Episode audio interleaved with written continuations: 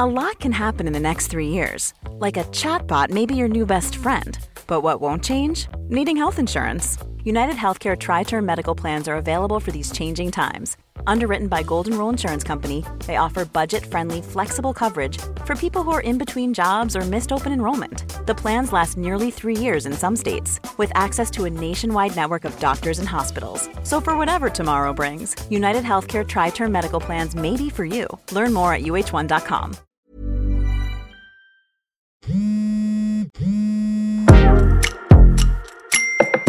Hello, welcome to the group chat. The long dark of January is now behind us. Richard, Zara, and Gavan all here to discuss the latest news.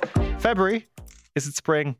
Or would you start? Oh, we already into Well, there's one hour of January left if you're watching this on TV. Actually, we're into the final hour. Of I think you can say it's We good. finally it's, it's made it gone. there, yeah. But are you a spring, Love February? a spring, love a spring. But do you think February Yes, is but spring? it's, it's February spring. oh Because meteorologically, no. But in the, or the no, it's Celtic very calendar no, we're very taught in cold. school. February. It's still not. You're still. I think. I think spring is sort of like that after Paddy's Day space. Yeah. like it's a yeah, bit more which, which is the astronomical one because like it's Oh. all measured by light. But if if February is spring, then doesn't autumn have to be August? And that doesn't seem right. Doesn't- yeah, it's not right. Yeah. It's just, but that's the way I was taught in but primary try- school, but wasn't it? that's it. It's the primary curriculum. Or how do you tell someone that autumn, which is on four, doesn't end with Jera four, Yeah. which is October? There you How- go. how- how you There you work that one? The kids have been These taught pressing wrong. questions of the week. Anyway, though, Norma Foley soon, I'm sure. Spring has sprung in Stormont. Rebirth, new life after two years away. Finally, the Northern, Northern Irish Assembly and Executive is coming back. Symmetrically, it'll be back on Saturday, two years to the day since it was suspended. Now, it comes at a very interesting time, and this is why we wanted to start the podcast with this, is that Sinn Féin, for the very first time, is going to have the most senior political office in the North. Michelle O'Neill will be the first Republican or nationalist uh, minister to hold the first minister's office in the North. So that is very historic. But Sinn Féin at the same time, uh, we've been about two years, I think, now of, of, of seeing an inevitability about Sinn Féin leading the next government in the Republic. And now that's starting, that long march to power seems to stutter somewhat. So, Zara, first off, we're going to look at sort of the issues around Sinn Féin mm-hmm. and whether or not, you know, them having their one of their probably the brightest hours in the north is actually coming at a time when they're receding a little bit in the Republic. Yeah. But the, his, the history of the moment is still quite significant. It's quite significant. And even I was watching an interview that Mary Lou McDonald gave to Channel 4 News actually last night. And she was talking about that and looking at how, you know, in, in best case scenario, I think Gary Gibbon was asking her, you know, like eventually if you became the Taoiseach, you then have two women at the top of Sinn Féin sort of running Ireland um, as a country. And she had this big, massive smile on her face. And she sort of was, you know, I don't think Mary Lou McDonald has accepted that there's any sort of risk of that not happening at the moment. I think she's very much steaming forward. Gavan, Eyes on the with- prize. With eyes on the prize. Yeah, exactly. Yeah, um, it is worth saying, and not to immediately piddle in their chips, but um, like the the office of first minister is literally like completely tied at the hip to the office of deputy first minister. So although there is obviously a symbolism to it, Northern Ireland was created so that the unionists would be almost permanently a majority. So the idea that the largest party is a nationalist one would aspire to get rid of Northern Ireland long term, that obviously does have its symbolism. But in practical terms, deputy first minister is a joint office. In fact, when Michelle O'Neill had that job, they used to call it joint first minister Yes. to try and downgrade the fact that it, it appeared to some people bit- to be yeah. secondary when actually it's not. The way I got around this yesterday, just to try and sort of mm, unmuddy it, is to say that it's the, mo- the first minister's office is like the most senior job title. I think it is, rather than Yeah. most senior position, because they're both equal Mm-hmm. in terms of actual power and Yeah, prestige. that's a nice, nice. but it was the most senior job title. Is what I described it. But there is there is a, like a serious symmetry to that. People, people long term, like my dad sent me a message when the election happened for Stormont, like nearly two years ago, like from Terence O'Neill to Michelle O'Neill, because the last time that Northern Ireland had an independent prime minister of its own before the Troubles and everything had to be shut down, it was a Tory called Terence O'Neill, and now it's going to have Michelle O'Neill, who is from a Tyr- Tyrone uh, Sinn Féin Republican family. Well, you were you were there yesterday, Richard. What was the atmosphere like? Uh, Take us behind the scenes. give us give us a sense of what it's like to be there on the day. it was grand. Like there wasn't a huge amount happening. There was a couple of press conferences. So everybody, I think everybody saw uh, Michelle O'Neill, Conor Murphy, and uh, Mary Lou McDonald doing their press conference in the, in the hall in Stormont, which is one of my favourite places to report. Stormont is great. Like if uh, if our Parliament, if the Dáil had a s such a nice backdrop. Oh, we'd be doing well. Mm. Like the drive, you drive up. It's a big. on Obviously, it's it's called the hill. So you go up the hill. You're there. It's magnificent Parliament buildings. You see all of Belfast around you. It was a g- mm. very visible day. Everybody saw the blue skies there yesterday. It was absolutely gorgeous. Mm-hmm. Often very cold up there because it gonna very elevated. Because it basically has a microclimate because of how tall it is. So even if it's warm in the rest of Belfast on a good day, it can still be like Nippy. pretty freezing Yeah. up there. Not so much yesterday. No, it was nice. It was actually not too bad. It was around two or three degrees. He had the big told. coat on. I saw you. He had the big No, coat on. that, that would be my lighter of the two coats. I my Virgin Media jacket is my bigger coat. at Oh, the is it? All right. The the branded jacket is the one I get out on the on the cold cold days. Okay. I, sometimes I might stick the two jackets on. I can't bring myself to wear the branded jacket, by the way. I haven't been given my branded jacket Oh, have yet. not? Okay. I would That's not recommend a corporate cozy thing. anyway. Okay. But anyway, the uh, the atmosphere was quite good because you, you don't. I, I wouldn't regularly get up to do Northern Irish politics, Yeah. but when you do, it's always nice because there's a great crew of you know, other journalists up there. Yeah. Even the political staffers up there are all all very nice. Yes, it was a big day to be there as well. It's, you know, it's one of those great days to be there. Um, I suppose it, I don't think so because I think they were all very much in the pattern of this hasn't this hasn't been fully agreed yet. Okay, fair They weren't fully celebrating anything yet. Yeah. That'll probably happen this weekend. But uh, Stormont, to recommend a visit if you're ever up in Belfast or in Belfast. It's just a smashing place. I was in the um, the coffee shop slash gift shop um, for a scone and um, a warm Did you mug of pronounce tea. it scone? Uh, would there be a problem with pronouncing Would there not be a scone? sconism? Would that not be one I'm of not those sure. cross community things? I don't know. They were selling wine, uh, Northern Northern Ireland Assembly wines there, Sauvignon Blancs Mm. and whatnot. I'd say they've been sitting on the shelf a long time, corked. Made in at this Chile, I point. saw. Yeah, yeah, yeah. I Chile, imagine Chile. must bring in some Oireachtas wine for like our, our next little summer finish up, just to give. They you do have that. There is an Oireachtas Yeah. wine, yeah. Anyway, it's not. What It's else not they sell in the gift shop, by the way? Uh, rulers. Can I ask you, who's using rulers anymore apart from primary school students? I think that's probably it. That, I'd imagine they're the full Maths cohort of teachers for rulers primary school children. Fantastic. Yeah. Great. Uh, pencils. There was a couple of like bits and bobs, Well, may- maybe the civil servants who've been running the budget, who've been dealing with all This the is what I want to to talk public sector There workers, who've been saying, "Oh, you want this percentage? Ruler? No, can't have that." Because that's actually where the rubber meets the road here, isn't it? That Northern Ireland has basically been like ba- idling, like it's like it's a car parked Hmm. with the engine barely running for the last two years. No one's been able to do anything. this is what I actually wanted to talk about because it's so easy just to get bogged down when you're talking about Northern Irish politics into an us and them situation or the absence of leadership or the fact that it's been suspended for so long. It's like, oh, why aren't these politicians doing their job? But the real life impact of this has been quite severe, Gavan. You, you talk about public services there, whether it's hospitals, schools, roads, support for. Um, you know, uh, parental carers, kids with special needs. All of this has just fallen off entirely as a result of there not being any politicians at the lever. Yeah, the starting salary for a teacher in Britain is thirty thousand pounds sterling. The starting salary for somebody in Northern Ireland is twenty four thousand. Uh, in real terms, the value of the wage of somebody in the public sector in Northern Ireland has fallen by about eleven percent in the last couple of years because they've they haven't had a pay freeze, but there's been no one around to sanction a pay hike. And in the meantime, of course, there's been a cost of living crisis, and where their counterparts in Britain have had governments that are prepared to top up their pay to make them deal with it, there hasn't been the similar uh, in in the north as well. And there's a whole whole ream of other things. You know, people who might be thinking about Euro 2028 and the redevelopment of Casement Park. All of that kind of depends on some minister eventually somewhere saying, right, here is spending that we're going to sanction, or here is planning permission that we're going to approve. And none of that's been happening. So aside from the the bigger Northern Ireland being a chessboard for mm. Irish nationalism mm. versus British unionism. Like there's there's practical measurable things on the ground. There's due to be another strike again on Thursday th- this- mm. this week, so the day after we air this on mm-hmm. television. The last one a couple of weeks ago, uh, there were 170,000 participants in that strike. That's 10% of the entire population Wow. of Northern Ireland. That would be the equivalent of 520,000 people Walking off the on the streets Yeah. in Yeah. Dublin, Cork, and Galway, Yeah. and Limerick and Waterford. Like the, the scale of that is enormous. And if something like that wasn't going to like calcify in people's minds the need for there to be something, like Mm. That, of course that's going to be the trigger.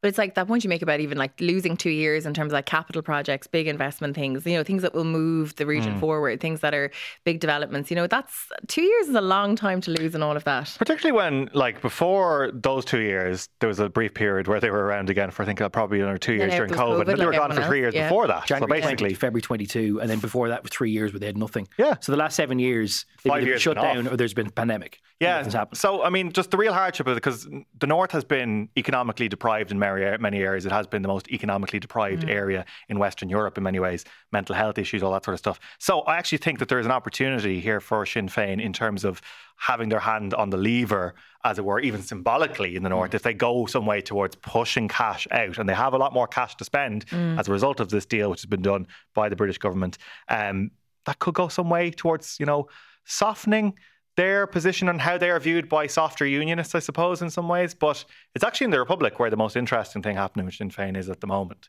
In that, you know, we've had an opinion poll last weekend, the Red C Business Post poll, which showed a 4% drop in support for Sinn Féin, 25% down from 29%. Uh, this is uh, down 11 points as well in two years. That is quite the drop, Zara. It is quite the drop. And actually, particularly, I suppose, when we look at what has really worked for Sinn Féin in, in terms of their success in recent years, has been sort of always coming across as being the party that has their finger on the pulse of what matters to people and being very, you know, Sinn Féin has always been the kind of party that's always been able to push forward real life examples of people that have been affected by policies that they feel, you know, weren't handled properly by government. And that's been um, probably the backbone in a lot of mm. ways, I would say, to their success in the last couple of years. And certainly in recent times, they don't seem to be hitting the marker. Where have they gone wrong, Gav? if you do a deep dive into the polling figures, um, there it you can almost reach the conclusion that they're being outflanked at, at either end of the spectrum. Um, so if you look at the, the short term pro, the poll, the poll of the weekend, 25% nationwide, down, as you say, four points from the previous one. Now, there's always a danger, by the way, before we get into this, of making too much of one poll. But when you go and break down the individual demographics and you see that it's it's distributed across regions, they're losing support everywhere geographically, they're losing support among multiple age groups, multiple income groups. There is a consistency to it. Um, but it's not, before people think it is, it's not because they've decided to go to Washington for St. Patrick's Day. They're being somewhat outflanked by the SDLP on that mm. note, but they decided to take take up the invite. Now that the party holds the job of first minister, it's kind of implausible that you would go to Washington and not take up the invite. Mm. Uh, so being out, outflanked on that front, but the poll was barely overlapped with them deciding that, and it barely overlapped with the referendums. Short term, they've lost six points in Connacht and Ulster. Uh, and five points in Munster. Now, the Connacht and Ulster one is difficult to break down because if you look at who's gaining at their expense, there's no obvious mm. standout party or group that's mm-hmm. kind of mm-hmm. gaining that. But in Munster, they've dropped five points and independents are up by three of those five. Now, you could just take a, a fairly rational leap mm. of faith and say, well, the likes of Roscrea or a lot of other demonstrations that there have been in Munster where people don't feel like their area is capable of dealing with a higher level of uh, international protection applicants. It, it, doesn't take a huge amount of uh, of extra faith to presume that that's kind of what's ultimately behind it. And very quickly, long term, you mentioned 36%, which is what they were in the middle of 2022. If you do, go and do a breakdown then, Back then, they were going to gain almost half, almost literally half, 47% mm. of every voter between 35 and 54. Mm. Now that's fallen to 29%. And that's before the knock on consequence of deciding that you want to devalue all houses. So when they talk about having the average house in Dublin being worth 300,000 euro, what does that make the average house in Galway or Waterford or Cork mm. worth or Tipperary? If you and if you want to devalue everyone's primary asset, that's going to bite people sooner rather than later too. And last time I out in 2020, my writing saying the issue was that they didn't run enough people nearly, that after the fact, Mary McDonald sort of regretted that there weren't more people yeah. on yeah. the ticket. Yeah, so time. take your, your, your native Waterford, mm. uh, five seat constituency, 20% would be a quota. David Cullinane got 39% of the vote. Mm. If David Cullinane were on the ballot twice, he'd have been elected twice. Mary Lou McDonald left a seat behind in Dublin Central you do that all over the country and suddenly you've left a dozen seats behind, then you could lead the government. They presumed that they would just be able to pick up those seats again next time and they'd be back in the driving seat. If you're only getting 25% and your closest challengers are at 20, it's not as much of a given as that. Mm. Mm. In the Red C poll, Fine Gael, Fianna Fáil and the Greens now to combine 41%. So Zara, wow. we've been feeling like for a long time there's been an air of inevitability, even if you speak to people in those parties, that they wouldn't be in the next government. Mm. This isn't a done deal anymore. It's not, but like I suppose I hate to say it, and it's a cliche, but a week is a long time in politics, and you've seen yourself how things can swing and change. Like we're a long way off yet. Miles off. You know, we are miles off. I think sometimes you can kind of overtalk these situations, and you know, and like in some ways as well. I suppose you know, for the last couple of years, people have just made this assumption that you know Mary Lou McDonald would be the next Taoiseach, and it was a foregone conclusion. And actually, you know I would say the closer you get to an election, maybe the more sort of picky the voter becomes as well, and the more selective they become. And they become mm. a bit more. I think voters in recent times have definitely become a lot more. Um, you know, there was a time, I suppose, where like there was generations of parents and grandparents who were loyal to certain parties yeah. and that there was yeah. brand loyalty. And, you know, this house votes Fianna Fáil, that house votes Fine Gael. And you could nearly, the local representative who was running while they were canvassing could nearly have on their notes, yeah. clock which house voted which way. Whereas we have totally changed the society now. And probably for the best in a sense that voters now realise that they have choice and they understand that uh, whatever they tick on the ballot paper can have consequences mm. for how things play out for them in the future. So I actually think think there's a lot to play for this time out. Yeah, as you say, Gavan, they've been outflanked on the left in terms of on Gaza by the Social Democrats. Mm. They've been outflanked on Washington by the SDLP. But then immigration seems to be something which is a sticking point for them. A lot of their supporters would probably be of the view that they want uh, more stricter controls on immigration. That's what the polling data would appear to show us as well. Um, also, I think there is an issue there. I mean, I remember on in November 23rd, um, on the day of the Dublin riots, after the stabbing on Parnell Square, there was a lot of people, a lot of the far right agitators were calling mm-hmm. out Mary Lou McDonald by name. They mm-hmm. see her as part of the problem uh, in terms of being part of this conspiracy and blah, blah, blah, ground replacement theory. But in terms of actually addressing the immigration issue, you have seen a step change from how the government is going to approach this. Now, the word crackdown and clampdown has been used in the press to describe this. The government publicly not using those words and kind of stepping back from it. I think mm. privately, they're probably not all that uh, displeased with those words being used. It's probably it. difficult to really dispute with the ultimate meaning of, of what they've done as being something of a crackdown or at least a hardening of positions. So they're adding Algeria and Botswana to what's called their safe list. And that effectively means those countries are presumed to be safe. If you're coming from there, you are presumed by default not to be fleeing any kind of hardship or persecution. And they're more likely to take a dismal view of your application. They might still entertain it, of course, they'll, they'll give you the full regards, uh, but they won't include it there. Helen McEntee said something very interesting at a press conference about this on Tuesday that when they added the last batch of countries to this safe list, they saw applications from those countries plummet.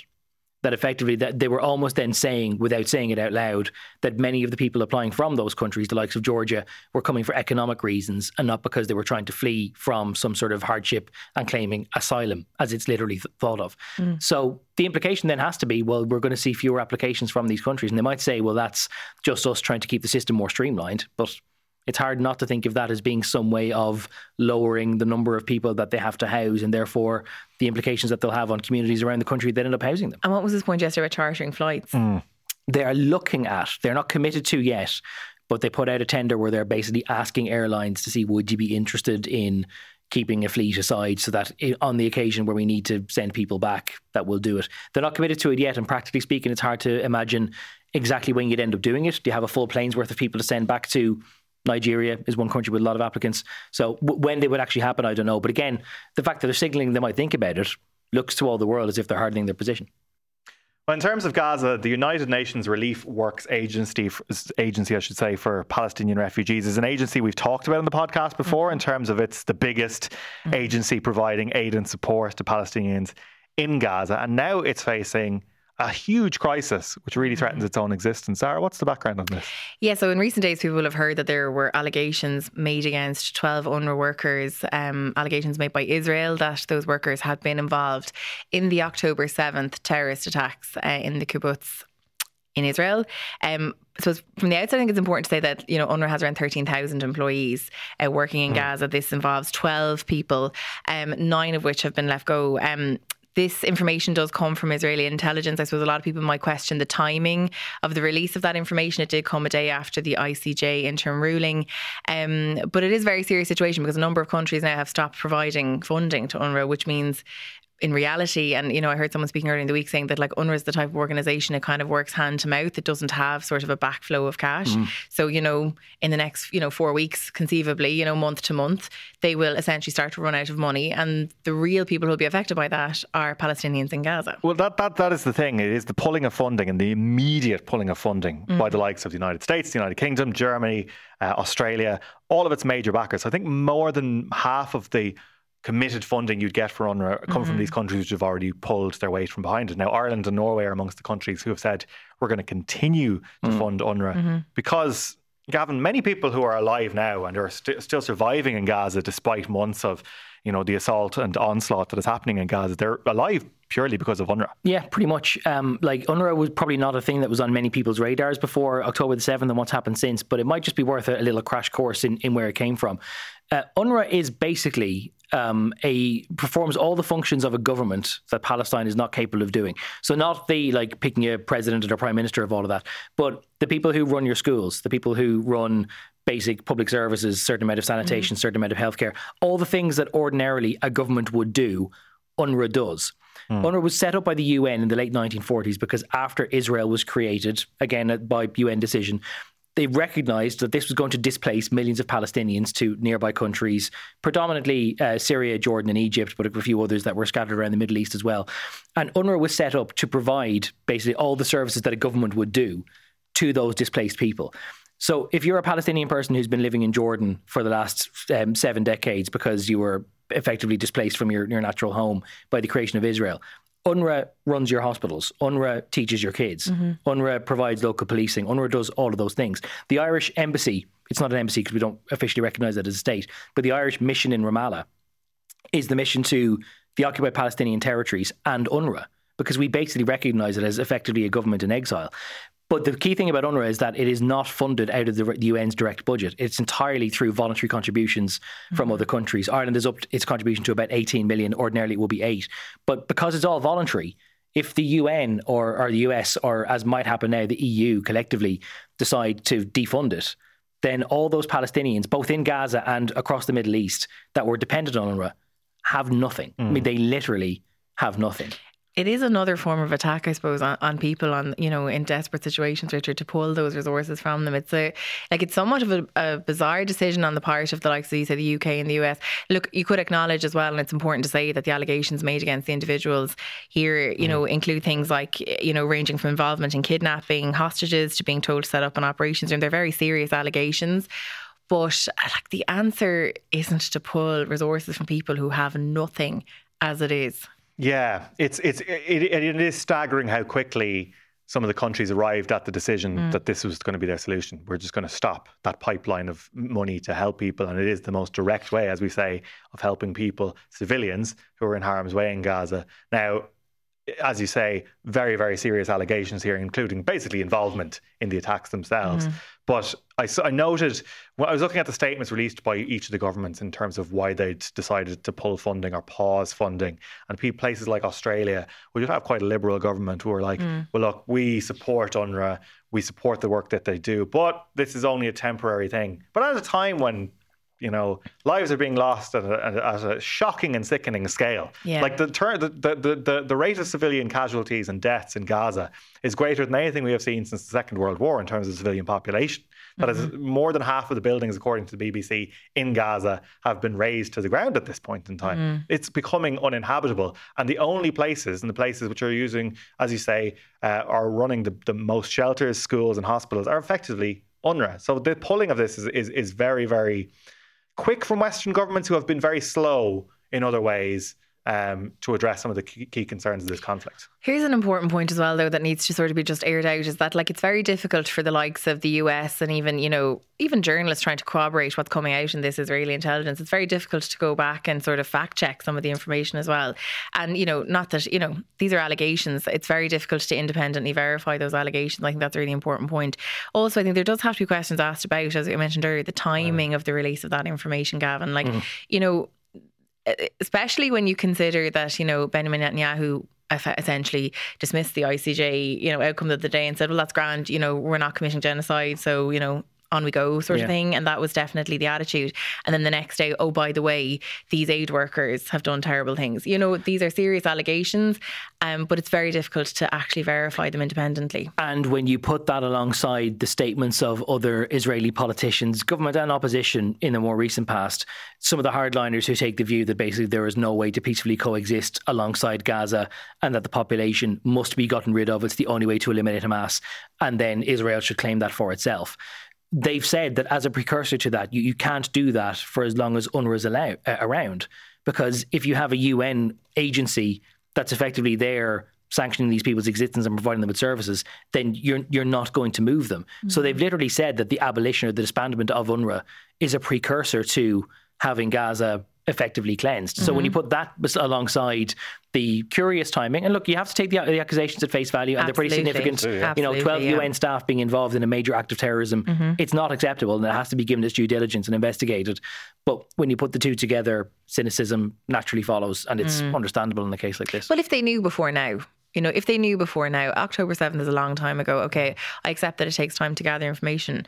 But if they knew before now, why not say Yeah. it before and, now? And the UN's major judicial organ mm. says on Friday that we need you to take interim measures, and then you come out on Saturday or Sunday and say, by the way, the UN has also been funding local terrorism. Mm. It's you know, you, you'd raise eyebrows. Yeah, I saw this morning actually. Um, Al Jazeera reported it quoted another report by the Times of Israel saying that privately there's a fear amongst some Israeli officials about the humanitarian catastrophe that would ensue in the result of a complete defunding of UNRWA. Which I actually should say, if you look on the State of Israel's Insta- Instagram page, they're pushing the hashtag defund UNRWA. Um, and they are again pointing to 12 of their employees' involvement in the October 7th attack, blah, blah, blah, blah.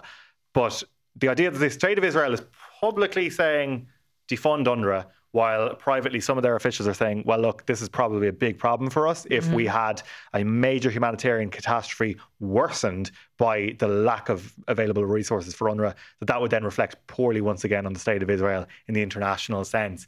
But again, I can just tell you over the last few minutes, there's been a private meeting uh, where uh, Antonio Guterres, the UN Secretary General, is pleading with the countries who have pl- pulled their funding uh, to put it back online.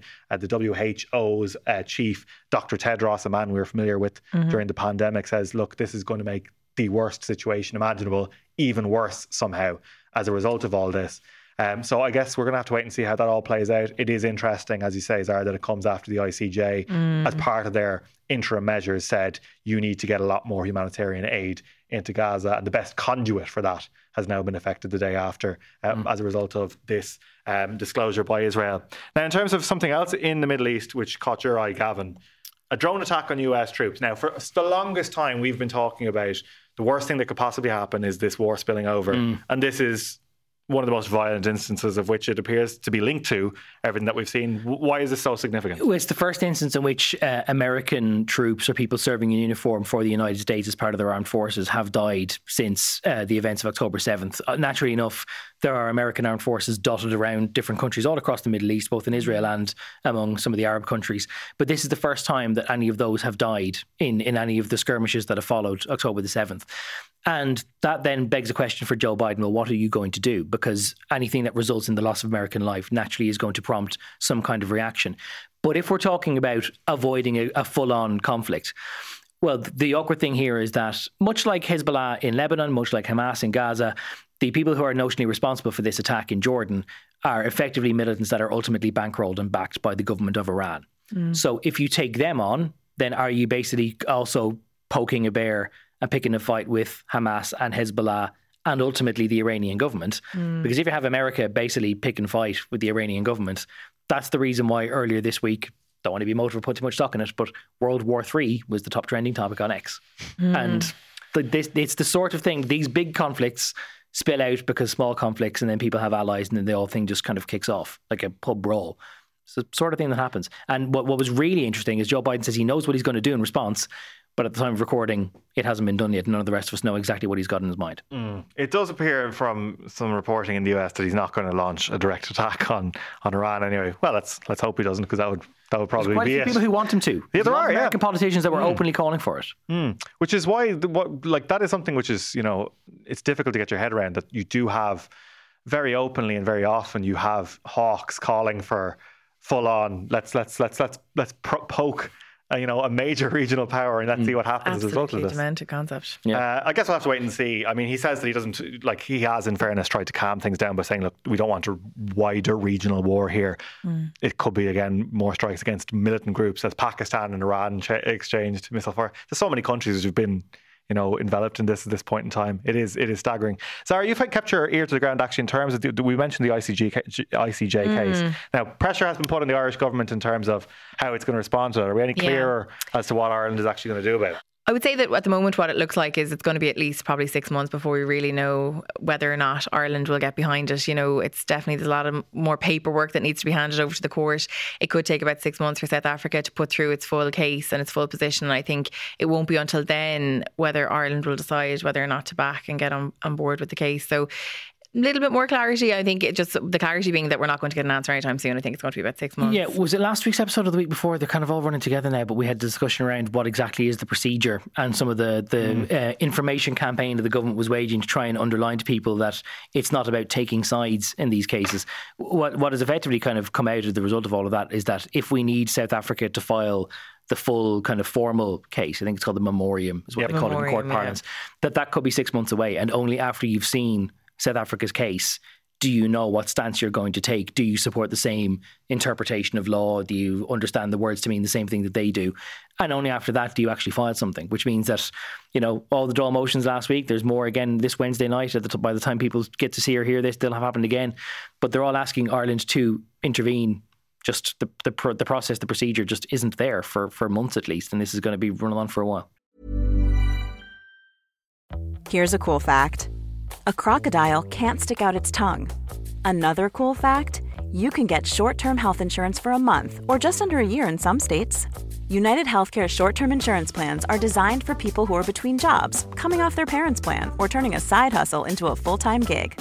Underwritten by Golden Rule Insurance Company, they offer flexible, budget friendly coverage with access to a nationwide network of doctors and hospitals. Get more cool facts about United Healthcare short term plans at uh1.com.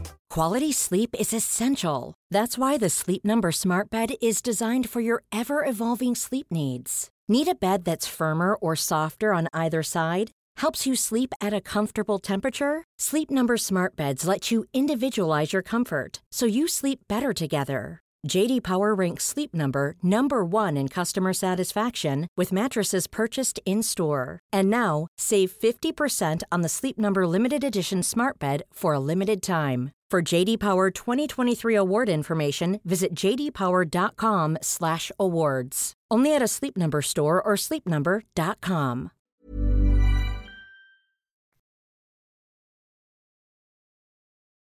Now, for almost a full day last week, AI generated, deepfake, non consensual, pornographic images of Taylor Swift rapidly spread online, particularly on the website formerly known as Twitter. One image in particular racking up 47 million views before it was taken down uh, by X. Now, it was largely taken down because Taylor Swift's fans mobilized. But this is a huge, huge ramifications. This idea of AI generated pornographic images mm. without the subject's consent or knowledge or approval. The White House even actually uh, acted on this, calling it alarming. Twitter or X eventually, of course, then removed it and then blocked searches of Taylor Swift's mm-hmm. name, which is quite a, a substantial step. Mm-hmm. Now, I, I see that they've lifted that. But this is a massive, massive you know, can of worms has been opened at this point in time, Zara. Yeah, it's deeply distressing, I'm sure, as well. Deeply distressing. And I think, you know, let's be honest, image based sexual violence is nothing new. But when you have somebody like Taylor Swift, who's such a big icon, you know, and it happens directly to Taylor Swift, it does bring it into sharp focus. As you say, Richard, it's the type of thing that, you know, like X is notorious for not taking things down and not taking dealing th- with things, you know, in an efficient and sort of, you know, suitable way in many in many cases. Yet we do see them now moving to take down these pictures of Taylor Swift. Um, and it's interesting that it's taken it happening to Taylor Swift for it to make a change. But here, as long as it makes a difference, I suppose who will question that. Um, I just think that the reality of this, and I've seen a lot, a lot of other women talk about this, women who aren't as famous as Taylor Swift, women mm. who might have maybe small followings on Instagram or TikTok or whatever, who've also found themselves in a situation like the impact it had on their lives. Women talking about uh, going for a job and having a folder presented to them with these pictures and sort of going, you know, we did a Google search on you before you came in for the job interview, and actually here's all these pictures we found of you. Can you explain, please, you know, where did this come from and where, and sort of like finding out in that setting that these pictures have been generated about you is Wow. I find that horrific. I can't even believe that we live in a world where that's actually possible now. Mm. Yeah, um, um, obviously you'd never kind of endorse it happening, but in, in a way you, you try to have to find some cause for optimism out of all of this, which is that at least it does show that X when the circumstances are oh, right. Does, it's insane to be saying "well done, X" for this. no, no, no, no, I don't mean. Well, no, well, forty-seven million views that, uh, before they decided to act on it, and now but, but, but people still pushing it. And the only acted cause is Taylor Swift. Well, my point is that does it now create a precedent where at least they no, that they do absolutely these things, won't no? create a pre- precedent. They're not going to do this for everybody because they haven't done it for anybody, as Zara has already said. Yeah. There's people who have had this happen to them multiple times at this point in time, and they won't be as lucky as Taylor Swift was, even though she's the victim of this. They have tried for ages to try and get AI deepfake images of themselves uh, in pornographic settings uh, pushed online, and they haven't been able to get them removed. And do you trust X or Twitter or Elon Musk to try and you know make a big change to his policy about these? No, because Absolutely the people not. who are pushing these things and the people who actually cause this to happen are people who are already paying for blue ticks. Well, then why did they do it this time?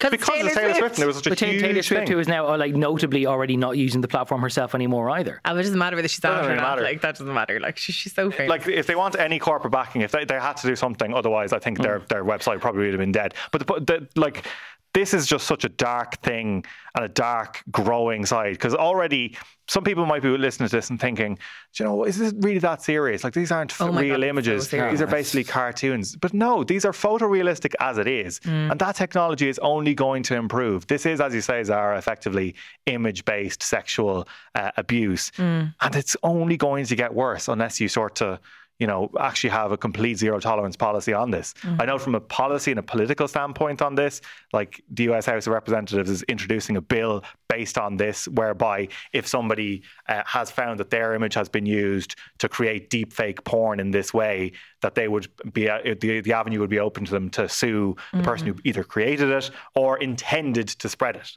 But I find that's going to be something which is going to get ti- ti- tied up in so much. given that a lot of the images are kind of generative and you don't necessarily know what the source of it is, like you can't exactly, even tell yeah. Which, you which can't app tell has where it came created a fabricated thing, then who exactly were you prosecuting in those cases? So I, I don't see that being a good, robust. No, follow-up. but I mean, even listening to the story of that girl who found out that she had been, you know, the victim of AI based um, sexual image violence in a job interview. Like that is insane that she didn't even know about it until she was sitting in a job interview and they were like, look, we just wanted to know, you know, could you explain maybe this was this work that you chose to do in the past? Like no judgment, but we just want to kind of know was this kind of, and, but even the fact that that was presented to her in a job interview that's- Yeah, is insane. Like, I'm like, it's a bad that? online etiquette, but it's also just bad interpersonal etiquette. who being does like, that? Explain these nudes, please. Well, Like, also as well, no. it's to suggest that you know women who do have agency and want to do that kind of work, you know, aren't entitled to get an office job then three or four years later. You know Yeah. that you're handed this folder and sort of asked, well, what kind of work were you doing before? It's actually nothing to do with your application for a receptionist or whatever it is. You know what I mean? But anyway, it's just the fact that she found out in that setting. I thought was quite shocking. That was uh, just as a side note to all of that, as something of a coda. Um, it was a very blunt but effective way to block the images was by blocking searches of her name. Yeah. I did see that a lot of Swifties were very put out that you couldn't search for any Taylor Swift content,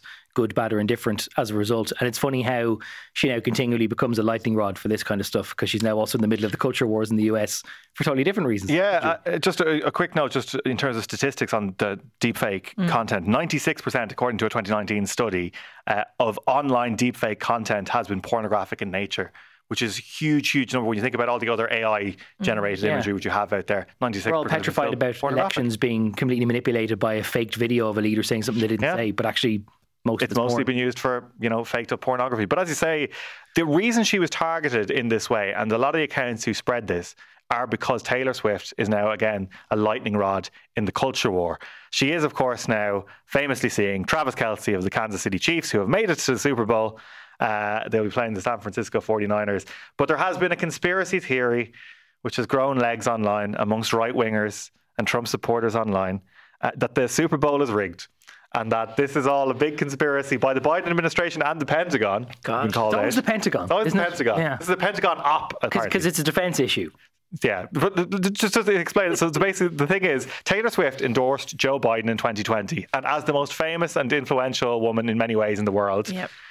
Her endorsement will matter. And the Biden team has not made any secret of it that they want her endorsement again. Not clear whether or not she'll get it. Probably will at this point, given how many you know Trump people are just going for her neck at this point.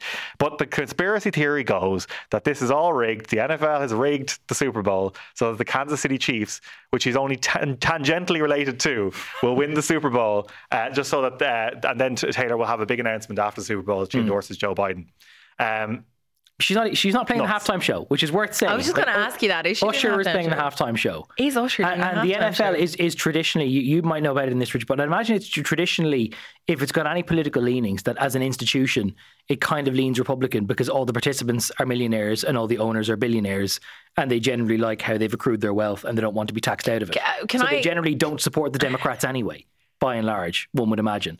So the, how, how the NFL is now somehow part of a giant conspiracy to endorse Joe Biden. well, they, Uh, Can I ask? Sorry, because I feel like there'll be people listening to this who are Yeah. in the same boat as me.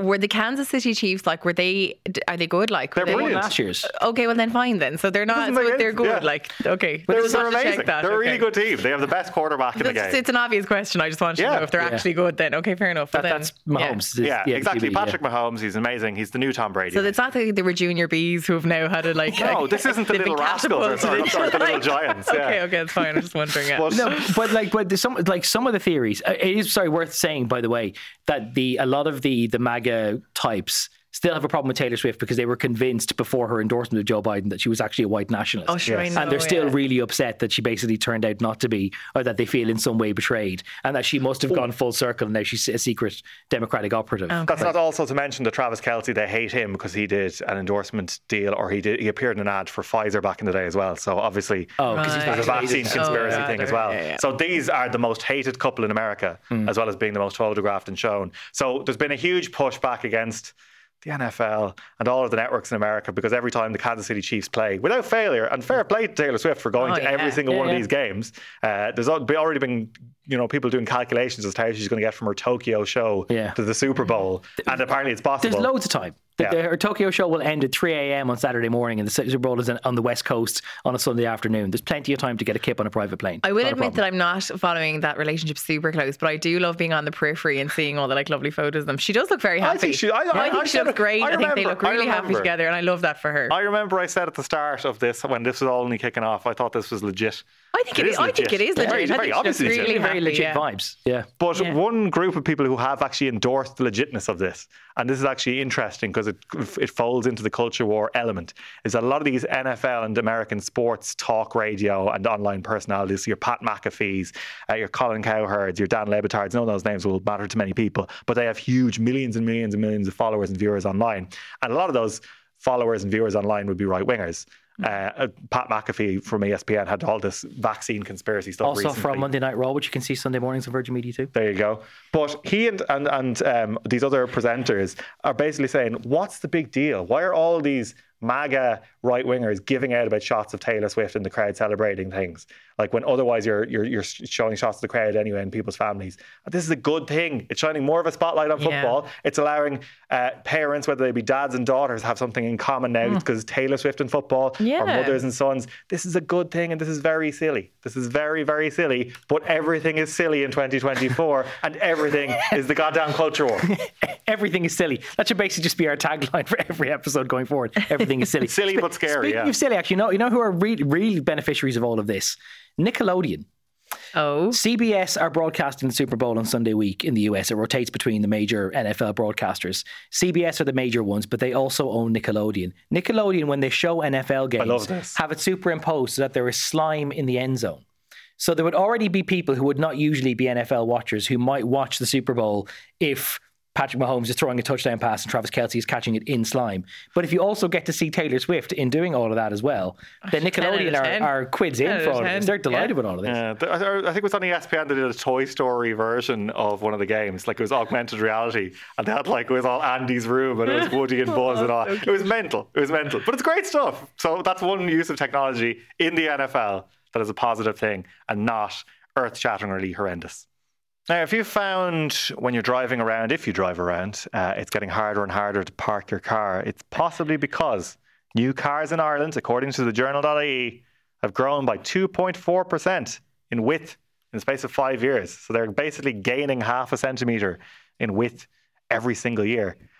I don't think why is that? Just because people want bigger and bigger cars. They want a bit more space. The size of SUVs in general are Oh, yeah. ridiculously big in comparison to what people use them for Yeah. uh, and the space they take up and the dangers they pose to pedestrians and cyclists and everybody around. I'm very aware that what I'm about to say is middle class privilege, right? But Do You it. drive one of those quite large well, we do, but, but I sort of feel like we actually don't have any other option because Okay. I had to to uh, get a bigger car when we, I knew that we were about to have baby number two. Yeah. and genuinely didn't feel like the existing car, which was not a small car by any means, it was a standard like four door family car.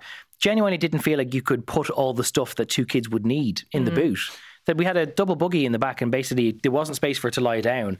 And when you had it upright, there was no room in the boot really for anything else. So I sort of felt like we had to trade up to the next size of car. And actually, that's when you start to realize that there's basically no space in car parks. That I spend, as you guys do too, a lot of my time parking my car in a mm. multi story in the city centre. Mm. And they were all built before cars were as wide as they are now. And you suddenly find yourself sidling in and then doing that thing where you're trying to make yourself two dimensional on the way out so that you can sidle out. It's I like did the, that to get it's in like the Ryanair hunch kind of thing where you just like can't get out of the car. Like it's it's a it's a thing. But I, I genuinely don't know how with two kids you could actually fit all the stuff that you need. Yeah, fair. They used to do it though with smaller cars. They No, did, but, but- I think there were lower safety standards and ISOFIX bases and all that kind of stuff back in the day. Do you think the buggies are smaller as well? I think the buggies are really fancy these days. Like Buggies all my friends bigger, have really yeah. high end buggies. Like I can't get over the buggies. Mm. Like they're Rolls Royce level of buggies going around the place now. Like do you remember in the our day when we were kids? They were like basically a bit of like material and Yeah. yeah. and now like belting it to strap in Yeah. and it folded down into nothing. If there's any like. childless people watching or listening, just spend half an hour in Bella Baby and then just wince at how expensive it is to just buy stuff like that for your kids. Uh. Yeah, but but also, I mean, Gav, you're talking about the necessity of having a bigger car if you have kids and families. A lot of people do have even bigger cars than the one you have. Like if you're talking about the Range Rovers and your X5 and X3 Coming for the Range Rovers. Uh, but, uh, but like you do, if you're driving around Dublin I don't drive Range Rover, by the way. In a, in a Range Rover and Yeah. you're like you don't have kids or whatever, If you're not going out to Glen of on I don't know why you why you inconvenience yourself by doing it. Like you're spending you're spending and spending a lot for the inconvenience of not being able to park your car comfortably. Uh, like that's a di- I think that's kind of I think that's probably more status symbol stuff as well though isn't it like it's a different motive like around that coming for them. no we're not at coming all. for them. not at all not at all I Richard's mean gone full Eamon Ryan on us now. yeah uh, what I got so I drive a Volkswagen Beetle. I love my little car. I've driven a Beetle for many years and I love it because it's really small and you can park it in lots of places and I often just abandon it in lots of places as you all know. There's a yellow box outside this building which usually has my Beetle parked in it Do people now go into Google Earth No. and then look at the street view to see if it's there's the a, the car park box? for the it's the car park for the studio yeah, it's not a yeah. public one. It's not okay, a public it's one. okay, I would like. never do that in public, but I would absolutely leave it in the yellow box here. And I'm often Mm. in the all that email being sent out, can Zara King please move for a car? but um, but it's funny because like. I've had to drive my fiance's car for the last few days because my car went in to get something done, which still hasn't been sorted actually. But um, we won't get into it. But I find his car way hard. It's it's about the same size as yours. Like it's a bigger car. Like, and I do find Yeah. it really hard to park it. And it even has one of those little cameras on it for parking. And I, I find the cameras kind of disorientating and hard to park with. Don't have one of those, but The yeah. beeping is like, what are you beeping for? It's like, oh, because I'm getting incredibly close to that wall there. Okay. So I don't know. I think it is something which, like, as the car, uh, and apparently we're a bit of an outlier in Europe in terms of overall size. We have bigger cars here than most countries Yeah, do in? Europe. Yeah, if you went to say France or Italy or Germany in in the major cities, people want really small cars Mm. because it is much easier just to park them in, particularly for on street parking. If you have a smart car or a Mini Mm. or some other one of those, you know, I I can't remember what they're called. You know, the little small Volkswagen ones and those little tiny Renault ones as well. yes, yeah. up or something. Yeah, all those sort of ones. Up and stuff, But people yeah. want those because, well, A, it's easier to park, and B, actually, they don't use their cars as much because they have better Mm-hmm. public transport, which is kind of the root of the issue. So, anyway, that's it. How do you find parking? Let us know. This isn't the mo- Drop into our socials. let joking, us don't how tell us good about you are parking, parking. no. I don't want to hear how anybody gets on with parking. No, I have fine. no interest whatsoever. But Yeah. yeah. anyway, that was the episode. Uh, I suppose give us your feedback on whatever, whatever you liked or didn't like. Drop into our socials. We're we're all still here all the time. Tell us what news is funny and why everything is mad.